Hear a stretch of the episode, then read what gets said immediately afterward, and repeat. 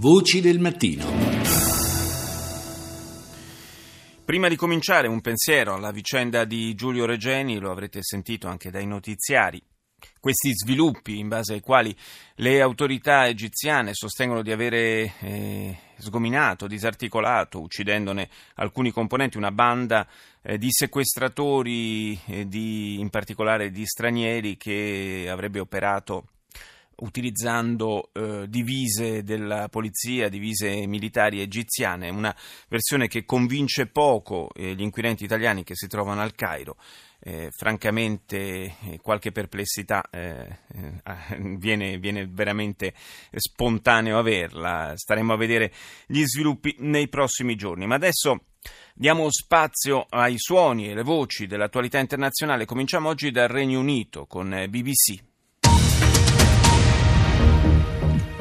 This is BBC World News. I'm James Menendez. The headlines. Bosnian Serb leader Radovan Karadzic has been sentenced to 40 years in prison. L'ex leader serbo bosniaco Radovan Karadzic è stato condannato a 40 anni di prigione dopo essere stato riconosciuto colpevole di genocidio e crimini contro l'umanità durante la guerra di Bosnia degli anni 90, con particolare riferimento al massacro di civili a Srebrenica.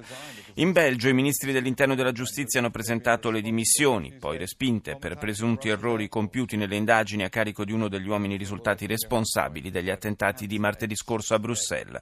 La leggenda olandese del calcio, Johan Cruyff, è morto di cancro a 68 anni, è stato stella dell'Ajax e del Barcellona, per tre volte ha vinto il pallone d'oro.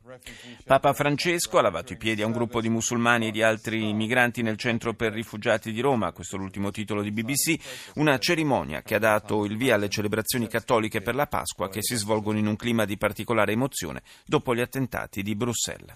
Al Jazeera. جولتنا الإخبارية الجزيرة منتصف اليوم معكم سلمى الجمل ومحمد حمدان وأبرز مواضيع المنتصف.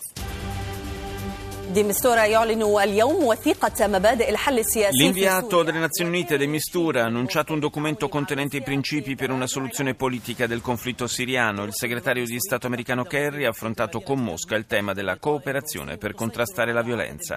Le truppe del regime siriano intanto conquistano terreno a Palmira con il supporto aereo russo. Le autorità belghe continuano la caccia a due sospettati per gli attentati di Bruxelles. TVE. Reunión extraordinaria de los ministros de Interior y Justicia de la Unión Europea para trazar un plan de cooperación urgente. Riunione straordinaria dei ministri dell'Interno e della Giustizia dell'Unione Europea per discutere un piano di cooperazione di fronte alla minaccia jihadista, mentre in Belgio proseguono le indagini per identificare tutti i terroristi. Questo è il primo titolo della TV pubblica spagnola. La polizia cerca un secondo sospettato, il livello di allerta in Belgio è sceso da 4 a 3, ma l'aeroporto internazionale resterà chiuso almeno fino a lunedì. Il premier belga ha respinto le dimissioni dei ministri dell'interno e della giustizia presentate dopo che la Turchia aveva reso noto che le autorità di Bruxelles avevano lasciato libero uno dei terroristi che si sono poi fatti saltare in aria martedì scorso. Leggenda del calcio sul campo e sulla panchina, Johan Cruyff se n'è andato a 68 anni, è morto a Barcellona a causa di un, tim- di un tumore ai polmoni. Russia Today. At 5 p.m. from Moscow, breaking news. RT finds evidence of Turkey's alleged murky deals with Islamic State. Russia Today ha trovato e filmato le prove degli affari che la Turchia avrebbe condotto con lo Stato islamico in Siria. L'esercito di Damasco appare a un passo dalla riconquista dell'antica città di Palmira con l'aiuto delle armi fornite dalla Russia. Una rappresaglia nei confronti di una moschea in Spagna presa di mira dopo gli attentati terroristici di Bruxelles. Cresce la preoccupazione per una nuova ondata di reazioni antimusulmane in Europa. Europa. Andiamo in Marocco, Median.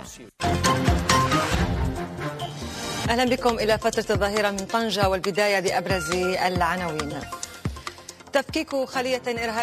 Sgominata in Marocco una cellula jihadista legata all'organizzazione dello Stato islamico e operante in Libia. La cellula era attiva tra Marrakesh, Smara e Sidi Benur.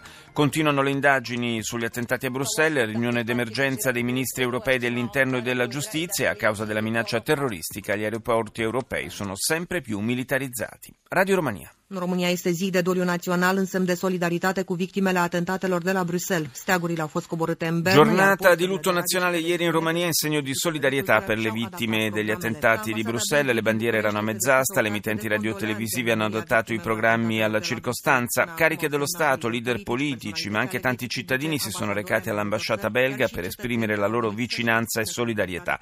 Nel servizio si sente tra l'altro la voce di un cittadino di Bucarest che dice il pensiero va anche agli oltre 30 33.000 romeni che vivono a Bruxelles che potevano essere colpiti. Dobbiamo far vedere che il popolo romeno è vicino a quello belga.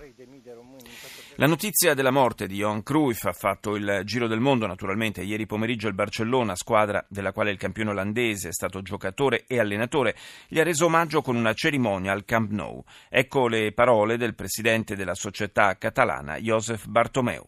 Aquests dies, ara, aquests moments, i ho parlem sempre, no? Eh, les gràcies que la gent dona al Johan i ha donat sempre, no? Sono le gràcies perché ell va portando... Diremo sempre grazie a Johan. Lui ha portato nel calcio un cambiamento e una nuova filosofia. Ha avuto una grande influenza su un'intera generazione di calciatori. Senza Johan Cruyff non si potrebbe comprendere il Barcellona così come è oggi. Voci del mattino.